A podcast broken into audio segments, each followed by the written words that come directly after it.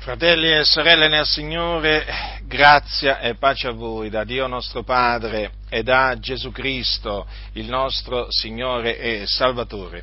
La predicazione che mi accingo a fare trae spunto da alcune parole che ho letto sulla copertina di un libro eh, pubblicato dalla Claudiana quest'anno. Eh, il libro si intitola eh, Dell'aldilà e dall'aldilà e l'autore eh, di questo libro è Paolo Ricca e il sottotitolo dice Che cosa accade quando si muore? Ora, Paolo Ricca eh, è un famoso teologo valdese, della Chiesa valdese, non è l'ultimo arrivato nella Chiesa valdese, ma è, eh, diciamo, un eh, un uomo molto conosciuto sia in ambito valdese che anche all'infuori della, della Chiesa valdese, è uno dei teologi più conosciuti in ambito protestante e viene preso anche come punto di riferimento dai media, dai media nazionali. Perché voi sapete che spesso quando, si, quando, i media nazionali vogliono sapere cosa pensano gli evangelici di qualche cosa, vanno a intervistare i valdesi, purtroppo e uno di coloro che viene maggiormente intervistato, o magari una volta era magari quello maggiormente intervistato, appunto, è proprio Paolo Ricca. Paolo Ricca ha insegnato storia del cristianesimo presso la facoltà valdese di teologia di Roma, quella praticamente che si trova eh, nei pressi di Piazza Cavour. Eh, ha conseguito il dottorato in teologia presso la facoltà teologica dell'Università di Basilea e eh, la facoltà di teologia dell'Università di Heidelberg, Heidelberg gli ha conferito la laurea honoris causa. E comunque, come vi dicevo prima, lui è conosciuto molto dai media, insomma, è apparso in televisione, eh, nelle trasmissioni radiofoniche e così via e eh, ha insegnato anche come professore ospite presso il Pontificio Ateneo Sant'Anselmo di Roma, e questo sì perché lui è anche ecumenico. Insomma, eh, ha scritto diversi libri, veramente ne ha scritti diversi, insomma è molto conosciuto. È anziano, certamente. Però eh, il discorso eh, qual è? Che anziano o non anziano, eh, lui ha fatto delle affermazioni gravissime, sono delle affermazioni diaboliche. E eh, queste affermazioni comunque le, le, ritrovo sulla copertina di questo libro. E eh, sono queste, sono parole proprio che appunto potete vedere sulla copertina di questo libro. Non ci sono prove che un al di là esista, ma non ce ne sono neppure che non esiste non ci sono prove che ci sia una vita oltre la morte, ma non ce ne sono che non ci sia. L'aldilà non è certo, d'accordo, ma è possibile e questo è sufficiente per continuare la nostra esplorazione. Dunque, come potete vedere qua, ci troviamo davanti a delle affermazioni dubbiose.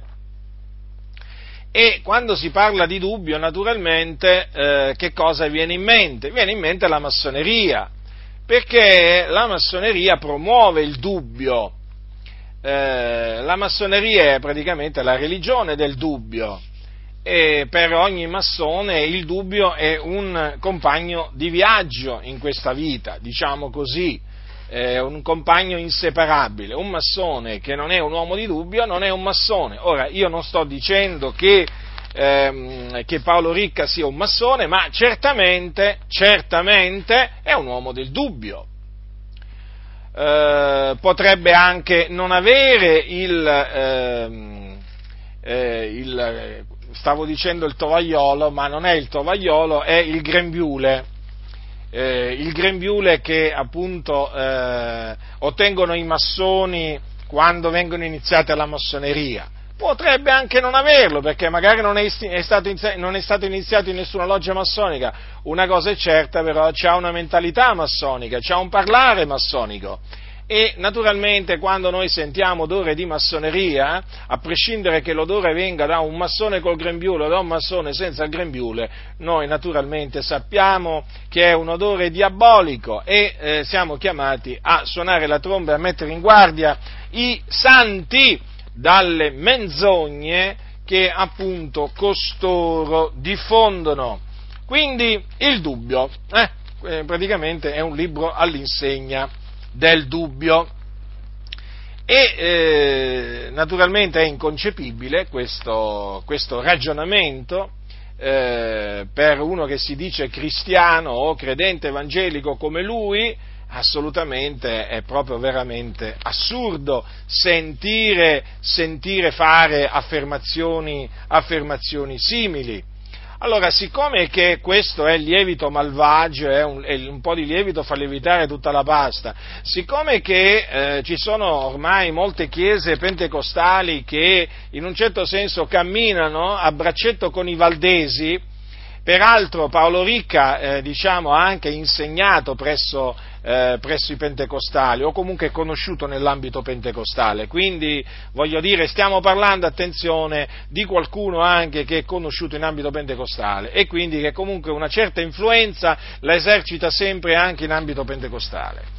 Allora è chiaro che davanti a queste affermazioni io sono costretto a eh, suonare la tromba, sono costretto a eh, confutare, a confutare questi eh, ragionamenti all'insegna del dubbio, perché le prove che l'aldilà esiste o che c'è un aldilà, le prove ci sono e sono nella Sacra Scrittura, eh, nella quale purtroppo i valdesi non credono più, o meglio, la maggior parte dei valdesi non crede, non crede che la, la Scrittura è la parola di Dio eh, in seno alla Chiesa valdese si può dire che la Bibbia oramai è una sorta di, per molti è come un libro di favole, favole proprio eh, peraltro i valdesi sono cessazionisti, quindi non credono, non credono, che il battesimo con lo Spirito Santo è accompagnato dal parlare in altre lingue, non credono nella manifestazione dello Spirito Santo,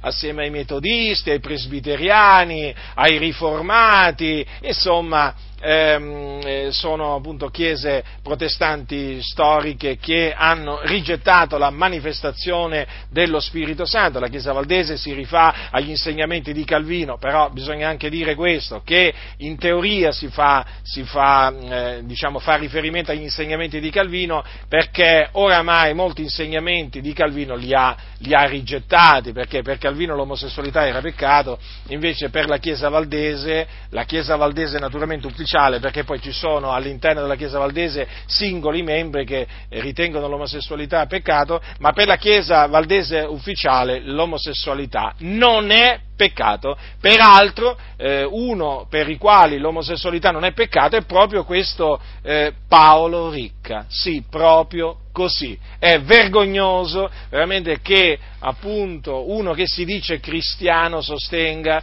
che l'omosessualità non è peccato, eh? ma è anche vergognoso che uno che si dice cristiano eh, dica che non ci sono prove che un al di là esista. Eh? o che non ci siano prove, non ci sono prove che ci sia una vita oltre la morte. Ma io dico, ma veramente, veramente dobbiamo sentire pure queste diavolerie? Ma la Sacra Scrittura, costoro, sanno cos'è? Io credo che oramai non solo la Bibbia per molti è un libro di favole, ma ci stanno proprio lontano, lontano veramente, lontanissimo dalla Bibbia. Credo che non la, non la aprino mai molti, molti di questi che si dicono evangelici. È veramente vergognoso quello a cui stiamo assistendo oramai questi hanno rigettato la parola di Dio, bisogna gridarlo dai tetti, bisogna gridarlo dai tetti, fratelli e sorelle nel Signore. La Chiesa valdese, come tante altre chiese, hanno rigettato la parola di Dio, addirittura adesso mettono in dubbio persino che esistano al di là dopo la morte, cioè addirittura adesso si mettono a dire eh, che non ci sono prove che un al di là esista. E allora andiamo alla Sacra Scrittura, alla parola di Dio per vedere appunto queste prove che distruggono questi vani ragionamenti, questi perversi ragionamenti di queste persone corrotte di mente, privati della verità, come dice la Sacra Scrittura. Bisogna usare queste espressioni perché così vengono descritti dalla parola di Dio queste persone, uomini corrotti di mente, privati della verità, cianciatori, ribelli, seduttori di menti, è così che la Sacra Scrittura definisce tutti quelli che parlano in questa maniera, come parla appunto questo famoso teologo. Quindi, fratelli del Signore, eh, prendetevi questa abitudine di usare, di usare i termini che usa la Sacra Scrittura, non solamente in merito ai giusti, ma anche in merito agli ingiusti, non solamente in merito a quelli che dicono la verità, ma anche in merito a quelli che dicono le menzogne, e non sarete giammai confusi. Io non sono mai rimasto confuso nel proclamare ciò che sta scritto, perché ciò che sta scritto è la verità. Ora prendiamo eh, Apocalisse, il libro dell'Apocalisse e quindi adesso vi esibirò le prove bibliche che c'è una vita dopo la morte. Al bando le ciance, le ciance valdesi, riformate, metodiste, presbiteriane, riformate, non importa, non importa chi in queste chiese dovesse affermare le cose che afferma Paolo Ricco, bisogna bandirle queste ciance, distruggerle, eh? non devono avere accesso nella mente del credente, non devono avere accesso nel cuore del credente, non devono essere assolutamente sulla bocca dei credenti queste parole, bisogna invece che bo- nel cuore del credente credente, sulla bocca del credente ci siano le parole che sono scritte nella Bibbia. Capitolo 6 dell'Apocalisse. Dice Giovanni, eh, queste sono cose che lui vide quando fu rapito in spirito, quindi che lui vide in visione perché Dio gliele fece vedere mentre lui si trovava sull'isola, sull'isola chiamata Patmo a motivo della parola di Dio e della testimonianza di Gesù. Ascoltate eh, che cosa gli fece vedere il Signore nella sua grande misericordia. Così è scritto, capitolo 6, dal versetto 9.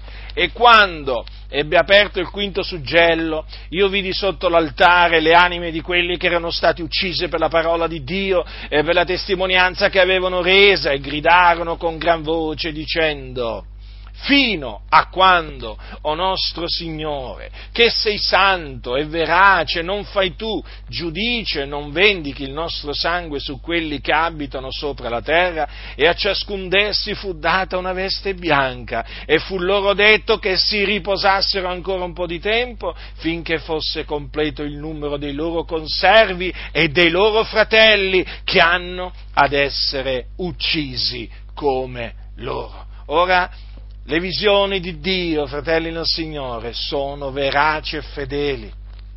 E quindi anche questa visione che ebbe Giovanni è una testimonianza, è una eh, visione fedele e verace. Tutto quello che il Signore fece vedere, sentire a Giovanni è la verità, è la verità. Ora Giovanni mise per iscritto queste cose per ordine, per ordine del Signore e le mandò alle sette, chiese, alle sette chiese dell'Asia. E tra queste cose, appunto, che il Signore gli fece vedere, ci sono pure le anime. Le anime di quelli che erano stati uccisi per la parola di Dio e per la testimonianza che avevano resa. Quindi qui stiamo parlando eh, di nostri fratelli eh, e sorelle che eh, erano stati uccisi, uomini e donne che erano stati uccisi, uccisi a motivo di Cristo, perché qui è scritto per la parola di Dio e per la testimonianza che avevano reso. Ora, che cosa vide Giovanni in cielo? Hm? Vide le anime di questi credenti, le anime. Quindi il corpo era rimasto ovviamente sulla terra, ma le anime si erano dipartite da quei corpi. E dove erano andate? erano andate in cielo, perché l'altare di cui parla qui eh, Giovanni è in cielo, l'altare, sì fratelli nel Signore. E questo naturalmente si, eh, si, deduce, si deduce, da quello, eh, da, quello che, da quello che è scritto. Infatti dovete tenere presente che più avanti c'è scritto e un altro angelo venne e si fermò presso l'altare, avendo un turibolo d'oro, e gli furono dati molti profumi affinché li unisse alle preghiere di tutti i santi sull'altare d'oro che era davanti al trono. Quindi, fratelli, quell'altare di cui parla Giovanni e che lui vide in visione, si trova davanti al trono di Dio, fratelli davanti al trono di Dio. Dov'è il trono di Dio? In cielo. Allora vi ricordo che poco, mm, diciamo, prima di vedere le anime di quelli che erano stati uccisi per la parola di Dio, Giovanni vide altre cose, tra cui appunto, guardate che cosa dice che vide, quando fu rapito. Eh? Allora, subito fu rapito in spirito ed ecco un, un trono era posto nel cielo, vedete? Un trono! Era posto nel cielo e sul trono v'era uno a sedere, colui che sedeva era nell'aspetto simile a una pietra di diaspro e di sardonico e attorno al trono c'era un arcobaleno che a vederlo somigliava a uno smeraldo. E attorno al trono c'erano 24 troni e sui troni sedevano 24 anziani, vestiti di bianche vesti e avevano sui loro capi delle corone d'oro e dal trono procedevano lampi e voci e tuoni e davanti al trono c'erano sette lampade ardenti che sono i sette spiriti di Dio e davanti al trono c'era come un mare di vetro simile al cristallo e in mezzo al trono e attorno al trono quattro creature viventi pieni d'occhi davanti e di dietro. Ora notate, fratelli, eh? davanti al trono, allora, davanti al quale abbiamo visto che c'era, eh, c'era l'altare, eh, c'era come un mare di vetro, simile al cristallo. Queste parole di Giovanni mi ricordano quelle che sono scritte nel libro del profeta Ezechiele, il quale, il quale dice, dice eh, di avere visto sopra eh, le teste di quegli esseri viventi che gli apparvero, guardate che cosa dice di avere visto. Sopra le teste degli esseri viventi c'era come una distesa di cielo di colore simile a cristallo d'ammirabile splendore. Essa espandeva su in alto sopra alle loro teste. E al di sopra della distesa che stava, sopra le loro teste c'era come una pietra di zaffiro che pareva un trono. Eh? E su quella specie di trono appariva come la figura di un uomo che vi stava assiso sopra, eh, sopra su in alto. Vedete dunque, vedete dunque come quello che eh, dice, dice, Giovanni è confermato anche da quello che dice Ezechiele. Quindi, vedete fratelli, che, co- che cose gloriose che vide Giovanni davanti al trono, là nel, sul cielo, c'era come un maro di vetro, simile al cristallo, praticamente una distesa. Eh? Vedete cosa dice la scrittura? Simile al cristallo. E cosa dice anche? Che c'era l'altare c'era l'altare. Sì, sì, fratelli, l'altare. Noi crediamo che le cose in cielo siano esattamente come le descrive Giovanni. Perché Giovanni ha detto la verità. Eh? Dunque, l'altare d'oro che era davanti al trono. E sotto questo altare c'erano le anime. Ecco, le anime. Quindi una parte di quegli esseri. Perché? Perché il nostro essere è composto da anima, spirito e corpo. Eh? Allora, che cosa avviene quando uno muore? Allora, quando muore un cristiano, cioè un discepolo di Gesù Cristo, la, eh, lo spirito torna, eh, torna a Dio che l'ha dato, il corpo naturalmente essendo polvere torna nella polvere, ma l'anima, l'anima si diparte dal corpo e va in cielo. Sì, va in cielo. Va in cielo, nel regno dei cieli, o in paradiso, ad abitare con il Signore Gesù Cristo. E naturalmente nel regno dei cieli ci sono, ci sono gli angeli del Signore. E poi, naturalmente, mai dimenticarci che nel regno dei cieli ci sono i santi eh, che ci hanno, eh, ci hanno preceduto, eh? quelli che sono morti in Cristo. Dove sono? Sono in cielo. Eh.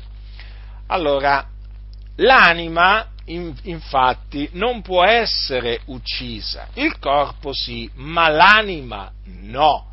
Ecco perché Gesù Cristo, il figlio di Dio, un giorno, un giorno disse, non temete coloro che uccidono il corpo ma non possono uccidere l'anima. Quindi è evidente che l'anima continua a vivere se non può essere uccisa. Il corpo può essere ucciso, il corpo praticamente dentro il quale c'è l'anima, ma l'anima che è dentro il corpo non può essere uccisa. Infatti, vedete, Ah, erano stati uccisi costoro, questi credenti, nostri fratelli, erano stati uccisi sì, ma le loro anime non erano state uccise, infatti Giovanni le vide sotto l'altare. Vedete dunque che è confermato pienamente che l'anima non può essere uccisa. Quindi quando noi diciamo che l'anima è immortale o che crediamo nell'immortalità dell'anima, intendiamo dire questo, che crediamo che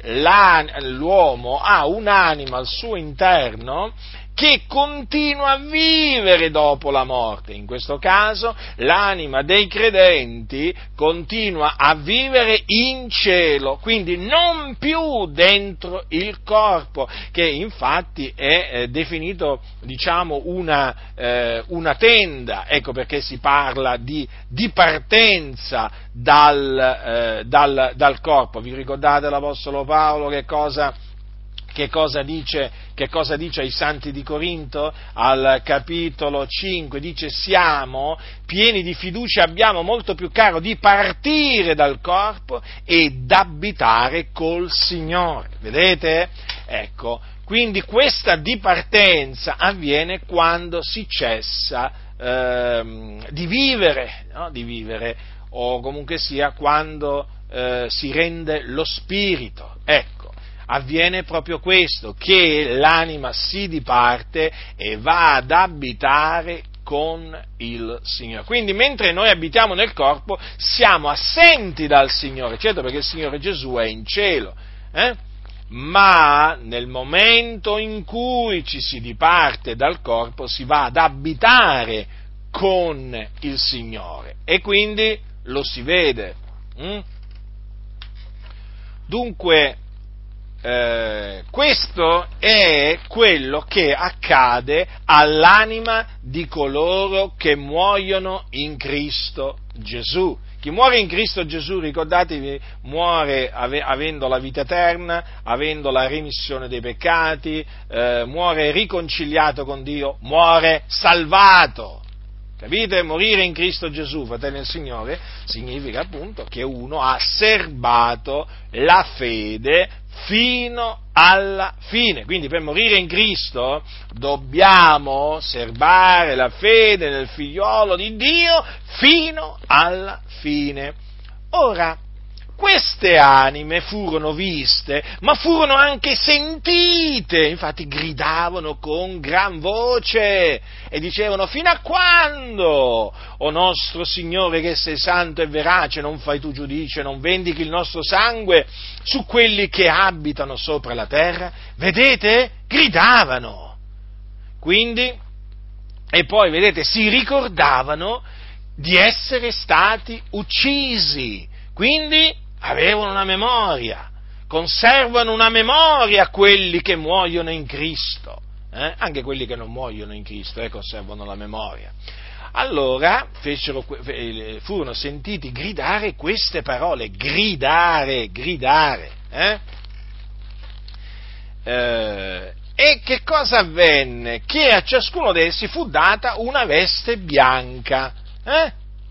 per rivestirsi quindi, eh? una veste bianca, la veste lavata nel sangue dell'agnello e imbiancata nel sangue, nel sangue dell'agnello e fu loro detto che si riposassero ancora un po' di tempo. Notate, eh?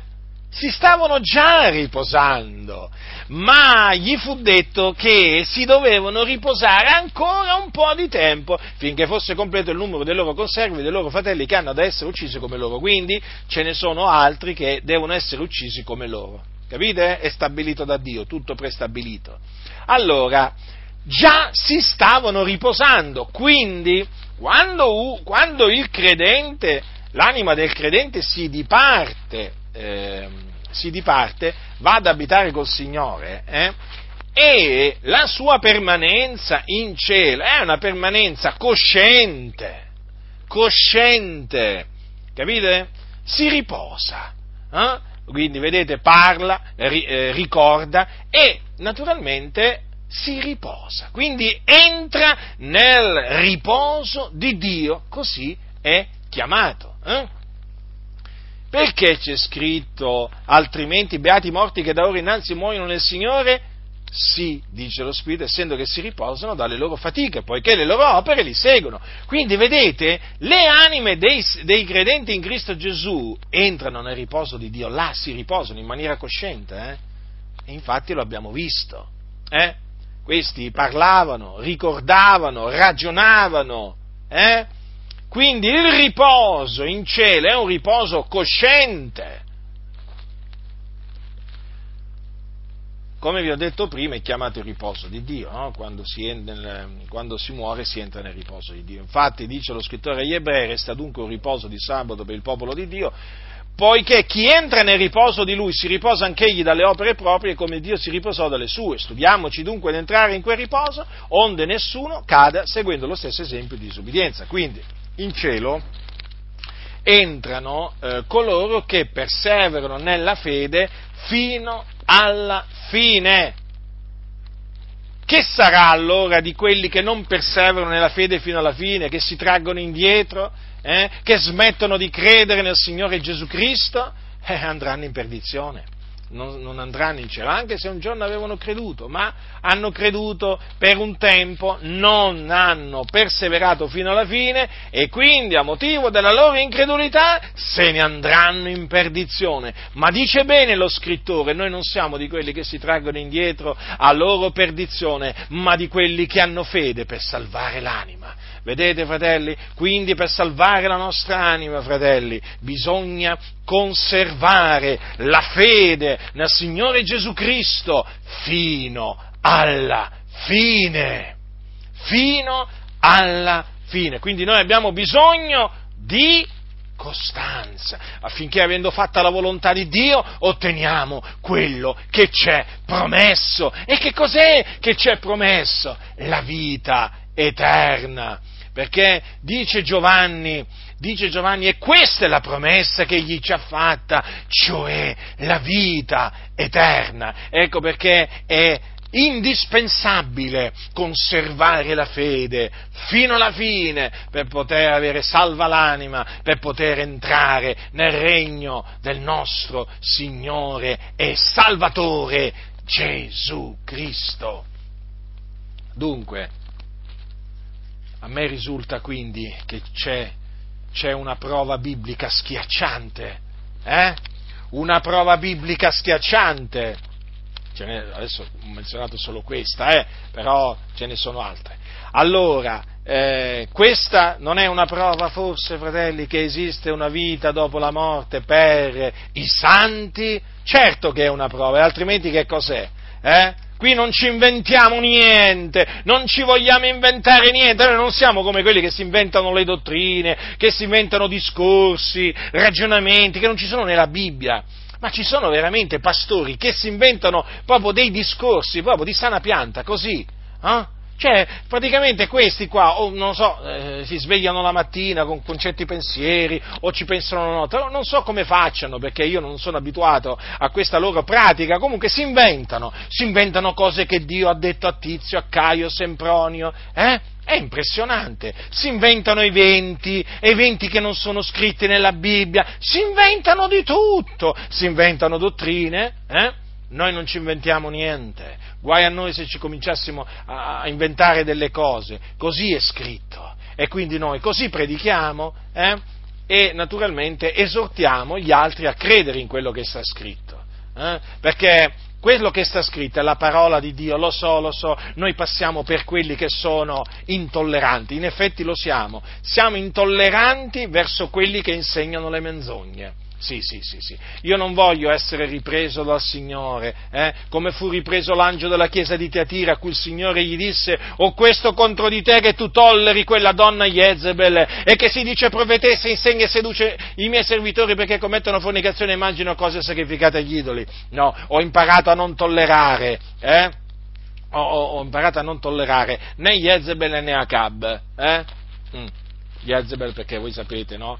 Che è il nome anche che aveva la moglie, la moglie di Acab. Quindi praticamente non tollero, non tollero né l'uno né l'altro, per modo di dire, eh, un'espressione che ho diciamo, usato in questi termini. Chiaramente cosa voglio dire? Non tollero né l'uomo che, né la donna che insegna false dottrine e che seduce i cristiani neppure, e neppure l'uomo. Non dobbiamo tollerare i malvagi, non dobbiamo tollerare i bugiardi, non dobbiamo tollerare quello che appunto insegnano costoro, che sono delle menzogne, e quindi prendere la spada dello Spirito e subito distruggere questi ragionamenti. Appena vi accorgete che una dottrina è lievito malvagio, cioè dovete subito distruggerla, dovete subito confutarla, eh? non bisogna cincischiare, tergiversare, bisogna immediatamente confutare quella falsa dottrina perché un po' di lievito fa lievitare tutta la pasta. Va contro quello che sta scritto, lo dobbiamo distruggere va oltre quello che sta scritto, bisogna distruggerlo,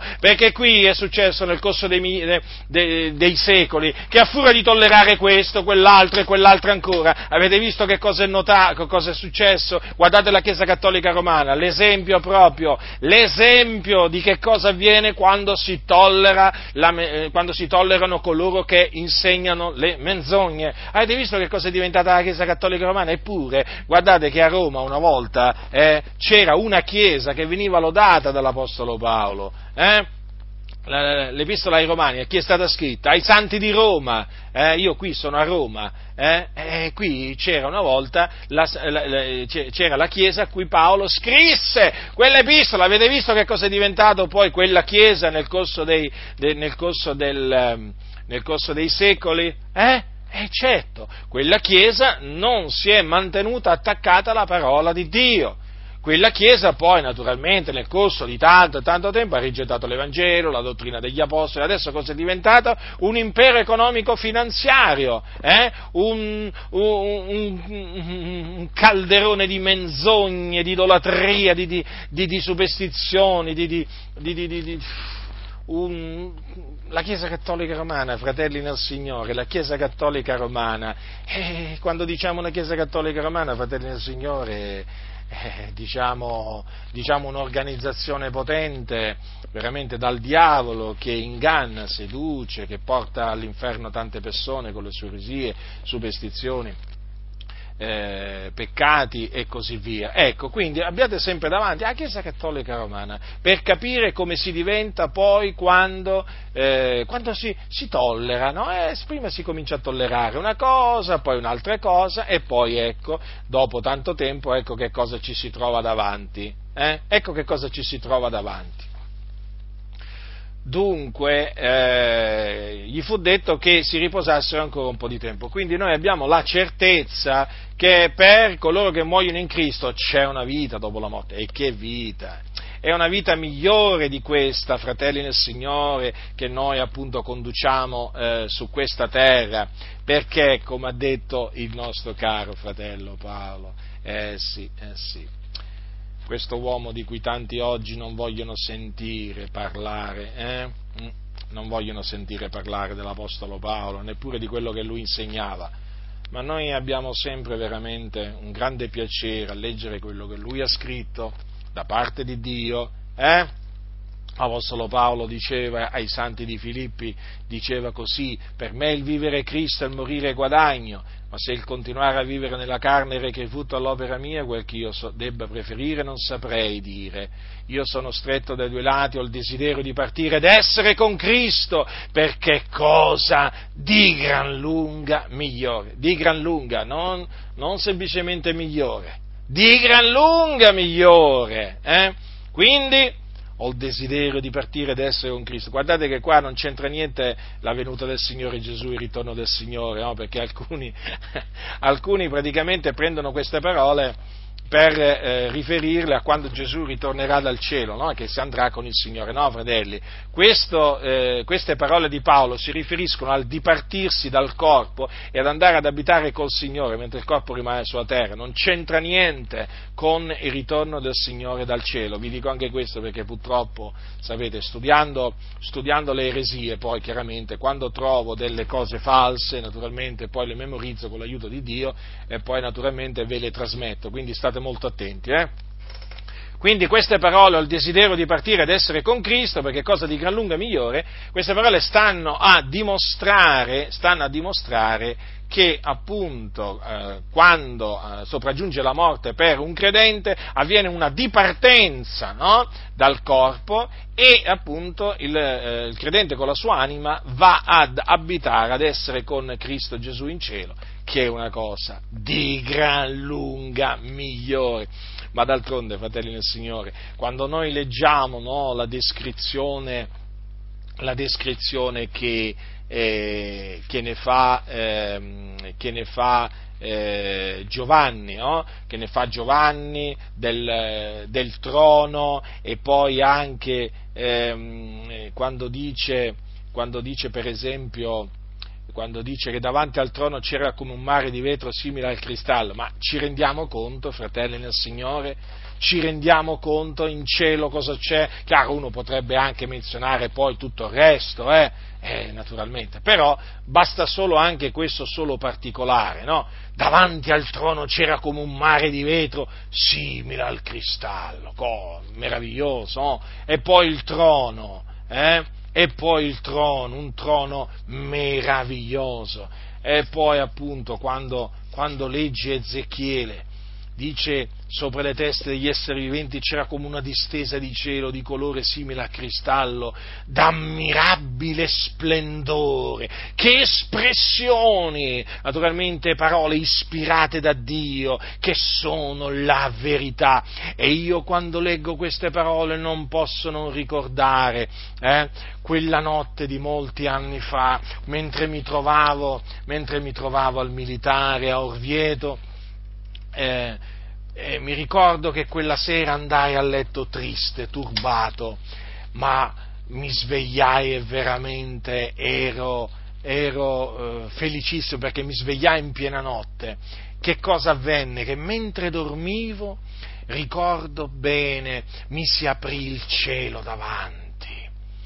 Eh, proprio mi si aprì il cielo davanti e io vidi oltre, vidi oltre. E proprio quando eh, contemplando, contemplando con i miei occhi quello, quello splendore, praticamente mi apparve esattamente quello che era apparso a Ezechiele eh, secoli e eh, migliaia di anni fa praticamente, perché vidi una distesa di cielo di colore simile a cristallo d'ammirabile splendore e si espandeva su in alto.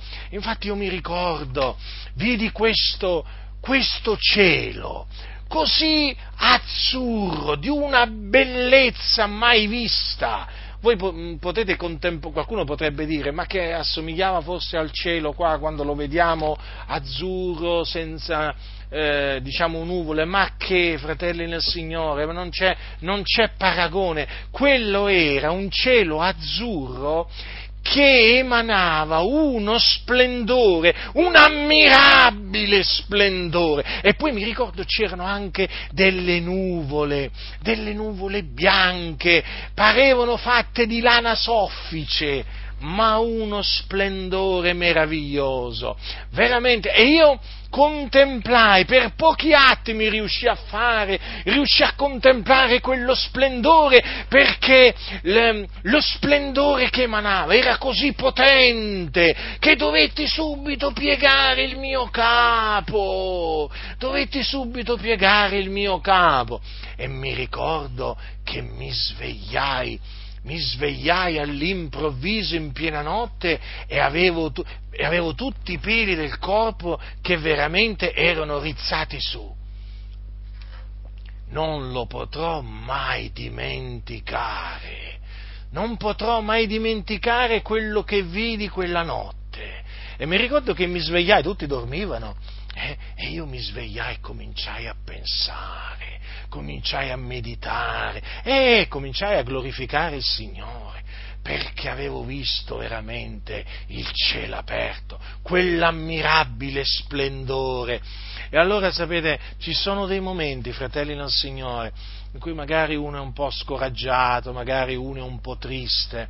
E allora per quanto mi riguarda, quando veramente considero il cielo, no? quando considero il cielo, allora mi vengono in mente poi, eh, mi, vengono, mi viene in mente quello che appunto vidi quella notte per la grazia di Dio e quando leggo per esempio di Paolo, quando dice ho il desiderio di partire ed essere con Cristo perché è cosa di gran lunga migliore, e allora mi, mi ricordo, il Signore mi ricorda appunto quello che mi fece vedere quella notte a Orvieto, mi ricordo ancora, e dico ma veramente è così, è così come dice l'Apostolo Paolo, è cosa di gran lunga migliore.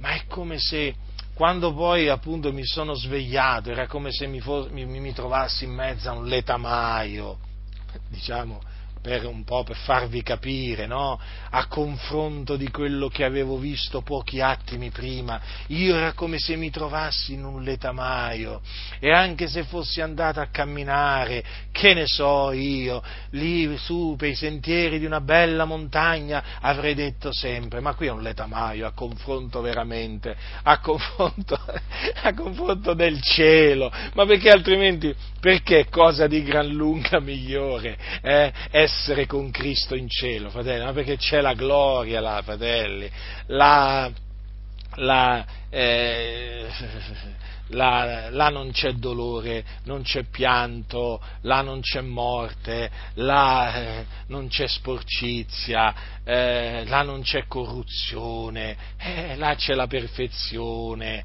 là c'è il Signore Gesù, ovviamente, poi ci sono gli angeli santi, eh, poi c'è Dio, il trono di Dio, poi ci sono le creature viventi, insomma, fratelli nel Signore, il cielo quando parliamo del cielo parliamo di un luogo molto migliore eh, di, di, di, di, questa terra, fratelli del Signore, ci sono quelli ci sono quelli che quando vanno in questi posti esotici poi tornano tutti entusiasti. Ah, sono stato in quella spiaggia, ah, sono stato là in quell'isola in mezzo all'oceano, che meraviglia, era un paradiso. Ma quale paradiso? Ma quale paradiso? Il paradiso è un'altra cosa. Il regno dei cieli proprio è qualche cosa, fratelli del Signore, che cioè, se dovessi usare parole mie non ci riuscirei a descriverlo, infatti uso le parole della Sacra Scrittura che mi vengono in aiuto, veramente, come dice la Sacra Scrittura. Beati, fratelli, beati coloro che muoiono in Cristo Gesù, entrano nel regno dei cieli, eh, dove veramente c'è un ammirabile splendore. Hm? Dove c'è un ammirabile splendore, dove ci sono gli angeli che lodano e glorificano Dio sul trono e l'agnello che sta alla sua destra, eh? dove ci sono i santi che ci hanno preceduti. Hm? Ma veramente, ma che c'è? Che c'è qualcosa, qualcosa di meglio sulla, sulla, faccia della terra, del cielo? No, fratelli nel Signore, sulla terra, fratelli nel Signore, guardate, mentre, mentre stiamo in questo corpo gemiamo veramente, perché, perché così questo corpo si disfa, si indebolisce, eh, è così, è così. Eh, vivere sulla terra è così, eh, ci sono molte tribolazioni che si passano, ma però quando veramente si entra nel regno dei cieli, fratelli, ci si riposa, ci si riposa, fratelli, veramente, e, appunto poi non, non, non, ci si affatica più, non ci si affatica più poi nel Signore. Beati dunque coloro che muoiono nel Signore Gesù Cristo. E quindi, e quindi ci sono ampie prove nella Sacra Scrittura che c'è una vita dopo la morte, una vita veramente meravigliosa eh, per coloro che muoiono in Cristo, perché appunto essi entrano nel riposo di Dio, essi vanno in cielo. Eh? Eh, vanno in cielo, non in una stanzetta. Eh? non in una stanzetta, mm. vanno in cielo col Signore Gesù. Perché vi ho detto non in una stanzetta? Perché ci sono i soliti, i soliti bugiardi, i soliti insensati che dicono, ah ma quando uno muore non va direttamente in cielo. E dove va allora? E dove va? Eh, va in una stanzetta, nell'anticamera del cielo. Io non ne conosco anticamere del cielo ve la siete inventata, vi siete inventata pure l'anticamera del cielo. Vabbè, tanto oramai ci siamo abituati alle vostre invenzioni, eh? Tanto un'invenzione in più, un'invenzione in meno, oramai, figuriamoci questi, si, si, sono inventati pure l'anticamera del cielo, avete capito? Avete capito che cosa si sono inventati? L'anticamera del cielo, eh? Ma dico io, ma... Eh, se i santi andassero nell'anticamera del cielo, ma Paolo, ma perché aveva questo desiderio di partire ed essere con Cristo? Ma perché diceva che era cosa di gran lunga migliore? Ma dico io, ma andare in un posto dove non vedi il Signore, dove non vedi gli angeli, dove magari sei chiuso a chiave assieme a qualcun altro, dico io, ma che è meglio di stare sulla faccia della terra? Beh, non mi pare, eh? Cosa di gran lunga migliore, dice la Sacra Scrittura, e noi crediamo a quello che dice la Sacra Scrittura, non a quello che dicono gli scellerati, i bugiardi, gli insensati, che contrastano la verità, come gli Annè e gli Ambrè, ve li ricordate? Eh? Ma dice bene, dice bene l'apostolo, l'apostolo, Paolo, fratelli nel Signore, ma la loro stoltezza, eh? Non andranno più oltre, hm? Perché la loro stoltezza sarà manifesta a tutti come fu quella di quegli uomini. Ah, ma voi ci giudicate! Certo che vi giudichiamo, la Sacra Scrittura vi giudica, eh? dice che voi siete stolti, perché contrastate la verità, come fecero gli Annè e gli Ambrè. E quindi? E quindi? Noi vi giudichiamo in base a quello che dice la Sacra Scrittura. Quale anticamera del cielo? Si va in cielo col Signore Gesù. Quindi vedete, fratelli nel Signore, come la Sacra Scrittura è chiara eh, a proposito di quello che aspetta il credente dopo la morte. Ma non muoiono solo i credenti in Cristo Gesù, non ci sono solamente quelli che muoiono in Cristo, ma ci sono anche quelli che muoiono nei loro peccati e questi sono i peccatori, coloro sui quali c'è l'ira di Dio, coloro che non credono nell'Evangelo della grazia di Dio. Per, anche per costoro c'è una vita dopo la morte, nel senso che continuano a vivere con la loro anima, ma continuano a vivere in un luogo, non in un luogo di riposo, ma in un luogo di tormento. Ed anche su questo la Sacra Scrittura è molto chiara. Capitolo 16 di Luca. Luca, il medico di letto, ha trascritto questa storia che ha eh, raccontato Gesù Cristo, il figlio di Dio. Capitolo 16, dal versetto 19. Orvero un uomo ricco, il quale vestiva porpora e bisso, ed ogni giorno godeva splendidamente. È vero un pover'uomo chiamato Lazzaro, che giaceva alla porta di lui pieno d'ulceri, bramoso di sfamarsi con le briciole che cadevano dalla tavola del ricco, anzi perfino venivano i cani a leccargli le ulceri. Ora avvenne che il povero morì e fu portato dagli angeli nel seno d'Abramo morì anche il ricco e fu seppellito e nell'Ades, essendo nei tormenti, alzò gli occhi e vide da lontano Abramo e Lazzaro nel suo seno ed esclamò, Padre Abramo, abbi pietà di me e manda Lazzaro a intingere la punta del dito nell'acqua per rinfrescarmi la lingua, perché sono tormentato in questa fiamma.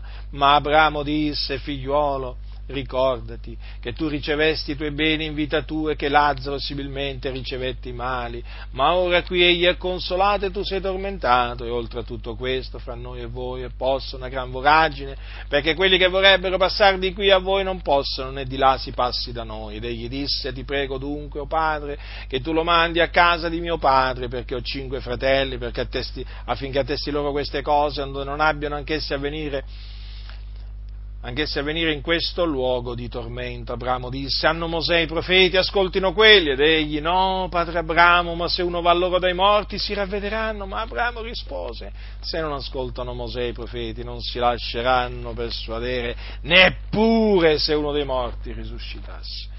Dunque, prima di, di cominciare a parlarvi dell'Ades, una parola sul seno d'Abramo, perché ha creato non poca confusione nella mente di alcuni, eh? non perché la scrittura non sia chiara, ma perché purtroppo alcuni, poi naturalmente non tagliando rettamente la parola della verità, poi entrano in confusione, rimangono confusi. Allora il seno d'Abramo è quel luogo eh, nell'oltretomba, eh? nell'aldilà, dove eh, prima della resurrezione di Cristo Gesù andavano, andavano i santi, i giusti. Eh? Ecco dove andavano, nel seno d'Abramo che era un luogo dove appunto ci si riposava, era un luogo, eh, un luogo di, eh, di, consolazione, infatti vedete che quell'uomo eh, chiamato eh, Lazzaro, eh, in quel luogo appunto era consolato ma quel luogo poi è stato svuotato, il Signore ha preso coloro che vi erano là e li ha portati nel regno dei cieli. Avete capito dunque? Ecco perché noi oggi diciamo che i morti in Cristo non vanno nel seno d'Abramo, va, vanno nel regno dei cieli. Eh? Ecco perché, d'altronde dov'è Gesù? È nel regno dei cieli. Dove andranno coloro che sono in Cristo? Nel regno dei cieli. A proposito, vi voglio ricordare questa parola agli Efesini che mm, secondo le quali c'è scritto salito in alto, egli ha menato in cattività un gran numero di prigioni dal fatto dei doni agli uomini. Vedete? Coloro dunque che si trovavano nel seno di Abramo sono stati menati in alto, menati dal Signore lassù. Eh? Ecco perché poi lassù nel regno dei cieli troveremo Abramo, Isacco, eh, Giacobbe, i profeti e così via. Eh, allora, veniamo all'Ades. Hades, eh, parola greca per mondo invisibile, e l'equivalente ebraico è Sheol. Eh? Allora, non vi fate ingannare da quelli che dicono, ah, ma l'Ades è la tomba lo sciole la tomba, sì è vero che talvolta è stato tradotto in questi termini, però eh, l'Ades e lo Sheol indicano il eh, luogo eh, di tormento dove vanno gli empi quando essi muoiono. Allora, qui eh, in questa storia eh, si parla di un uomo malvagio, di un uomo malvagio, eh, di un uomo spietato, eh, che quando morì si ritrovò nell'Ades, fu seppellito, però si ritrovò nell'Ades. Notate, morì anche ricco e fu seppellito. Mm? E nell'Ades, quindi la storia prosegue. Vedete? E nell'Ades, non è che fu seppellito e finito tutto lì. Il Signore ci ha fatto sapere, ci ha fatto sapere dove è andato quando è morto. Eh? Andò nell'Ades, che è un luogo di tormento. Infatti quell'uomo si trovò nei tormenti, eh? in mezzo alla fiamma del fuoco che c'è nell'Ades, perché nell'Ades c'è un fuoco che non è attizzato da mano d'uomo, ma è pur sempre fuoco. Allora, questo uomo, essendo nei tormenti, alzò gli occhi e vide da lontano Abramo e Lazzaro nel suo seno. E quindi implorò pietà. Eh? Implorò Abramo affinché mandasse Lazzaro a intingere la punta del dito nell'acqua per rinfrescargli la lingua, perché era tormentato nel fuoco. Ma Abramo che gli ha detto? Figliolo, ricordati che tu ricevesti i tuoi beni in vita tua e che Lazzaro similmente ricevetti i mali. Vedete? In vita tua ma ora, quindi vedete, c'è una vita dopo, cioè dopo la morte, o comunque dopo questa vita c'è un'altra vita, ma ora qui egli è consolato e tu sei tormentato. Vedete? Vedete, fratelli del Signore, quanto è chiara la Sacra Scrittura? Eh, ma molti non credono a, questo, a quello che sta scritto. Eh? Ci sono quelli che dicono: no, ma questa è una parabola, ma quale parabola? Ma quale parabola? Dicono che è una parabola perché sono spaventati. Eh? Sono spaventati da quello che dice questa storia, perché questa storia eh, mette enfasi mette enfasi sul tormento che aspetta coloro che muoiono nei loro peccati. Questa storia parla di fuoco, di fiamma, altro che, altro che fiamma. Allora, se c'è la fiamma c'è il fuoco, giusto? Mm? E fuoco, sì, fuoco che non è allegorico come dicono i soliti insensati, eh? non è metaforico, è reale. Infatti quell'uomo di, pensò all'acqua. Ma per, perché pensò all'acqua? Eh? Perché pensò all'acqua? Quando eh, si è in un ambiente caldo, quando si è vicino al fuoco, eh, a che cosa si pensa? All'acqua, perché l'acqua di seta rinfresca. Questo era, era tormentato in una fiamma. E allora pensò all'acqua e disse ad Abramo, manda Lazzaro a intingere la punta del dito nell'acqua per rinfrescarmi la lingua. Pensate, l'arsura, eh, la sete. Ma nessuna pietà. Nessuna pietà fu mostrata, fu mostrata a quell'uomo. Era morto nei suoi peccati. E quindi per coloro che muoiono nei loro peccati non c'è più speranza di salvezza, non c'è più pietà, niente, fratelli del Signore. C'è solo il tormento nell'Ades essendo nei tormenti. E quanti, e quanti nell'Ades sono nei tormenti in questo preciso momento? Considerate, considerate eh, dove sono coloro che sono morti nei loro peccati, quindi senza Cristo. Sono là quindi questo luogo di tormento dove vanno i peccatori quando muoiono si chiama Hades. Comunemente viene definito, chiamato inferno, da infernus, luogo di sotto, inferiore. Eh? Appunto, quando diciamo andato all'inferno intendiamo dire andato nell'Hades. Eh? da non confondere con la genna, che la genna è lo stagno ardente di fuoco e di zolfo, il fuoco eterno, un altro luogo di tormento nel quale saranno gettati i peccatori quando risusciteranno in quel giorno. E là poi nel fuoco eterno saranno tormentati per l'eternità. Perché poi ricordatevi appunto che c'è la resurrezione. Perché chiaramente io vi sto parlando del periodo che intercorre tra la morte e la risurrezione perché non è che quando si muore poi il corpo del credente eh, diciamo, va, per, va, perduto per sempre, no, perché poi verrà il giorno in cui i morti in Cristo risusciteranno e otterranno un corpo incorruttibile, immortale, glorioso, simile al corpo del nostro Signore Gesù Cristo. E con quello poi saranno rapiti sulle nuvole a incontrare il Signore nell'aria quando Gesù tornerà dal cielo e con quel corpo poi eh, regneranno col Signore appunto durante i mille anni, cioè durante il regno millenario sulla, sulla faccia della terra, e poi dopo che si verificheranno eh, diciamo, altri eventi, poi regneranno sulla nuova terra, perché noi aspettiamo nuovi cieli e nuova terra nei quali abiti la giustizia. Questo cielo e questa terra passeranno, eh? e quindi con quel corpo risuscitato appunto, eh, poi i santi, eh, quelli che sono risuscitati, appunto, vi, eh, regneranno, regneranno col, col, Signore nei nuovi cieli, nella nuova terra, poi sulla nuova terra scenderà la nuova Gerusalemme, naturalmente la città, la città, la città celeste. Naturalmente eh, quelli che al ritorno del Signore eh, saranno trovati viventi saranno mutati e anche loro otterranno un corpo immortale, eh, glorioso, eh, incorruttibile, ma senza sperimentare la morte. Eh? Non, dice tu, mh, mm, non tutti morremo, ma tutti saremo mutati. Eh?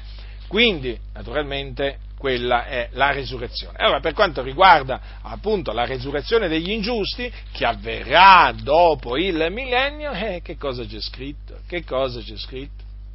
Dice che se qualcuno eh, non fu trovato scritto nel libro della vita, fu gettato nello stagno di fuoco. Eh, poco prima però c'è scritto, eh, c'è scritto quanto segue eh, allora, eh, il mare rese i morti che erano in esse, la morte e l'Ades resero i loro morti, ed essi furono giudicati ciascuno secondo le sue opere. La morte e l'Ades furono gettati nello stagno di fuoco, questa è la morte seconda, cioè lo stagno di fuoco. Quindi eh, chiaramente quando ci sarà, infatti dice, vidi morti grandi e piccoli che stavano ritti davanti al trono, i libri furono aperti, e questo è quando appunto avverrà la resurrezione degli ingiusti, e saranno gettati nel fuoco eterno, oh, o stagni ardenti di fuoco di zolfo che è la morte seconda. Là saranno gettati gli increduli, i codardi, gli abominevoli, gli omicidi, i fornicatori, stregoni, idolatri, tutti i bugiardi, eh, gli omosessuali, eh, gli effeminati, eh, gli avari, eh, gli oltraggiatori, i bestemmiatori, insomma, fratelli del Signore, è terribile. Eh, quindi i peccatori quando muoiono se ne vanno subito in un luogo di tormento chiamato Hades, no? comunemente appunto eh, eh, definito inferno, dove rimarranno tra, eh, appunto, tra, la morte e la resurrezione. Poi alla resurrezione, naturalmente, sarà, risusciteranno, saranno giudicati secondo le loro opere e saranno gettati appunto in quest'altro luogo di tormento eh, che attualmente è vuoto, che si chiama appunto fuoco eterno, genno, stagno ardente di fuoco e di zolfo. Eh?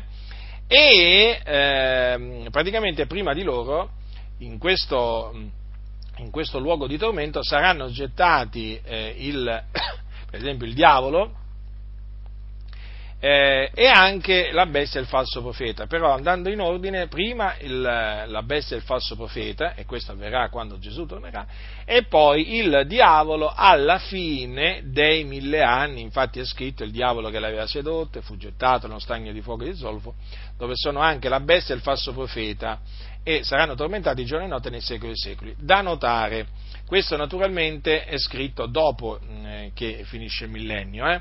Vorrei farvi notare una cosa, fratelli del Signore, che mille anni prima la bestia e il falso profeta erano stati gettati nello stagno ardente di fuoco di zolfo e a distanza di mille anni c'erano ancora là, erano ancora là, dove sono anche la bestia e il falso profeta. Quindi, dopo essere stati mille anni nello stagno ardente di fuoco di zolfo, non si erano consumati, non erano rimasti annichiliti, non erano spariti, non erano tornati, diciamo, alla non esistenza, no, erano là, tormentati. Capite? Perché vi dico questo? Per appunto mettervi in guardia da quelli che eh, insegnano l'annichilimento dei malvagi, che dicono sì è vero, poi saranno gettati in uno stagno ardente di fuoco e di zolfo e saranno consumati dal fuoco e torneranno alla non esistenza. Beh, se fosse così, allora anche la bestia del falso profeta, dopo mille anni, eh, eh, quando il diavolo fu gettato là, dopo mille anni, naturalmente sono cose che ancora devono avvenire queste, eh, eh, però qui vengono, defin- qui, qui vengono, descritte come se fossero già avvenute. Ora, se dopo mille anni la bestia e il falso profeta erano là, vuol dire che, vuol dire che, vuol dire che non esiste l'annichilimento dei malvagi, eh, è, una, è una eresia antica peraltro. Quindi, fratelli, sulla vita dopo la morte, eh, la scrittura è chiara, molto chiara, altro che non ci sono prove che un al di là esista. Altro che non ci sono prove che ci sia una vita oltre la morte, c'è, c'è, c'è una vita dopo la morte. solo che per i santi, per i santi eh, è una vita di gran lunga migliore, ma per i peccatori potremmo dire di gran lunga peggiore. Mm? E beh sì, fratelli, perché guardate che all'inferno si sta peggio eh, che sulla terra, cioè tutte le sofferenze messe assieme che un uomo può patire sulla faccia della terra, ma non sono paragonabili a quelle che patirà poi prima nell'Ades eh, e poi nella Genna, ma vi rendete conto? Ecco perché, fratelli nel Signore, Ecco perché bisogna annunziare l'Evangelo, siamo in obbligo di annunziare l'Evangelo ai peccatori, perché l'Evangelo è potenza di Dio per la salvezza di ognuno che crede. La parola che può salvare l'uomo dai peccati e dalle fiamme dell'inferno e, del, e della genna, fratelli, è l'Evangelo, è la parola della buona novella. Eh? È potenza di Dio, infatti, l'Evangelo, potenza di Dio per la salvezza di ognuno che crede, del giudeo prima e poi del greco, poiché in esso la giustizia di Dio è rivelata da fede a fede, secondo che è scritto, ma il giusto vivrà per fede, perché è proprio nell'Evangelo no? che troviamo appunto la giustizia di Dio, basata sulla fede. E infatti l'Evangelo praticamente che cosa ci dice? Ci dice che chiunque crede nel Signore Gesù Cristo viene giustificato, reso giusto. E quindi i suoi peccati vengono cancellati, vengono rimessi. Ma questo appunto questo appunto che quando accade? Quando chi ascolta l'Evangelo, la predicazione dell'Evangelo, crede nell'Evangelo, ossia quando Dio gli dà di credere nell'Evangelo della gloria del beato Dio. Vedete quanto è potente l'Evangelo? A noi chi noi mediante che cosa siamo stati salvati dai nostri peccati? Eh? Perché noi ci sentiamo salvati eh? dalle fiamme dell'inferno? Perché in virtù dell'Evangelo, mediante l'Evangelo, fratelli del Signore, eh, mediante l'Evangelo, l'Evangelo della nostra salvazione. Vedete dunque, ecco perché Gesù disse ai suoi undici, agli undici, disse andate per tutto il mondo, predicate l'Evangelo ad ogni creatura. Chi avrà creduto sarà stato battezzato, sarà salvato, chi non avrà creduto sarà condannato. Vedete? Quindi coloro che credono nell'Evangelo vengono giustificati, quelli che rifiutano di credere nell'Evangelo, l'ira di Dio rimane sopra di loro, non vedranno la vita. Eh? moriranno quindi nei loro peccati e se ne andranno nell'Ades. Eh? E là si ritroveranno nei tormenti assieme a quell'uomo che sulla terra era stato ricco. Mm? Quindi vedete, fratelli del Signore, quando si parla della, della, vita, eh, della, della, della, vita, dopo la morte, in particolare quando si parla della, della sorte che aspetta gli empi, eh, i peccatori dopo la morte, non si può non pensare all'Evangelo, perché se noi oggi siamo sulla via della salvezza, se noi oggi siamo sulla via santa che mena nel regno dei cieli, eh, lo dobbiamo a Dio che ci ha dato di credere nell'Evangelo. E quindi annunziamo l'Evangelo al mondo e poi sia fatta la volontà di Dio. Dio darà di credere a quelli che ha ordinato a vita eterna anche loro dunque crederanno nell'Evangelo, anche loro saranno salvati dai loro peccati, anche loro saranno strappati dal fuoco. Eh? Come siamo stati noi salvati e strappati dal fuoco, anche noi. Quindi, al bando le ciance, eh? al bando le ciance di Paolo Ricca, al bando le ciance di tutti questi di tutti questi che si credono savi intelligenti, che hanno tutti hanno curriculum che non finiscono più, eh, che sono conosciuti, famosi, eh, e, che hanno frequentato le migliori facoltà, hanno lauree honoris causa, ma sono ignoranti, sono ignoranti, non conoscono il Dio, non conoscono le scritture, non conoscono la potenza di Dio. Questi sono senza Cristo, sono senza Dio nel mondo. Bisogna annunciargli l'Evangelo come bisogna annunciarlo ai buddisti, agli induisti, agli sciamani, ai shintoisti, ai taoisti. Sì, fratelli nel Signore, oramai c'è una massa di cosiddetti cristiani evangelici che sono uomini e donne senza Cristo, eh, senza Cristo, ai quali bisogna annunziare anche a loro l'Evangelo, perché anche loro sono sulla via della perdizione. Non vi fate ingannare quando dicono, ah, io sono credente evangelico, io appartengo, appartengo a una chiesa evangelica di lunga tradizione, ma che ci interessa? Ma che ci interessa noi se appartieni a, a, a, a quella denominazione, a quell'altra, ma se tu non appartieni a Cristo, te ne andrai nell'Ades quando morirai, te ne andrai là dove si è nei tormenti, e per quello se tu mi ascolti, eh, se tu che ancora sei senza Cristo, quantunque tu appartenga ad una di queste chiese di lunga tradizione, eh, ti devi ravvedere e credere nell'Evangelo della gloria di Dio, altrimenti quando morirai te ne andrai all'inferno e poi lì vedrai che c'è vita dopo la morte, ma sarà troppo tardi però, sarà troppo tardi. E allora ti ricorderai quando mentre eri sulla terra diceva, di, quando pensavi e ragionavi in questa maniera, eh, fa, questi ancora, questi ancora credono in un inferno, ancora questi credono in un inferno dove brucia il fuoco, ma come sono ingenui, eh? Come sono sciocchi ancora credono nelle fiamme dell'inferno nel 2018, sì sì ci crediamo e siamo grati a Dio perché ci ha strappati da quelle fiamme e quando tu vi ritroverete là, eh, e quando vi ritroverete là che farete? Che direte? Eh? Eh, vi ricorderete, certo, vi ricorderete anche di noi, eh, di noi, così tanto sprezzati da voi, eh? Mm, noi talebani, noi fondamentalisti, noi esagerati, noi fanatici, vi, ricorderete come ci avevate, come ci avevate definiti? Eh? Ah, quella setta, quella setta pericolosa! Ma quale setta pericolosa? Eh, quelli annunziavano, annunziavano che c'era un inferno reale, col fuoco reale. Eh sì, sì, ma sarà troppo tardi, eh?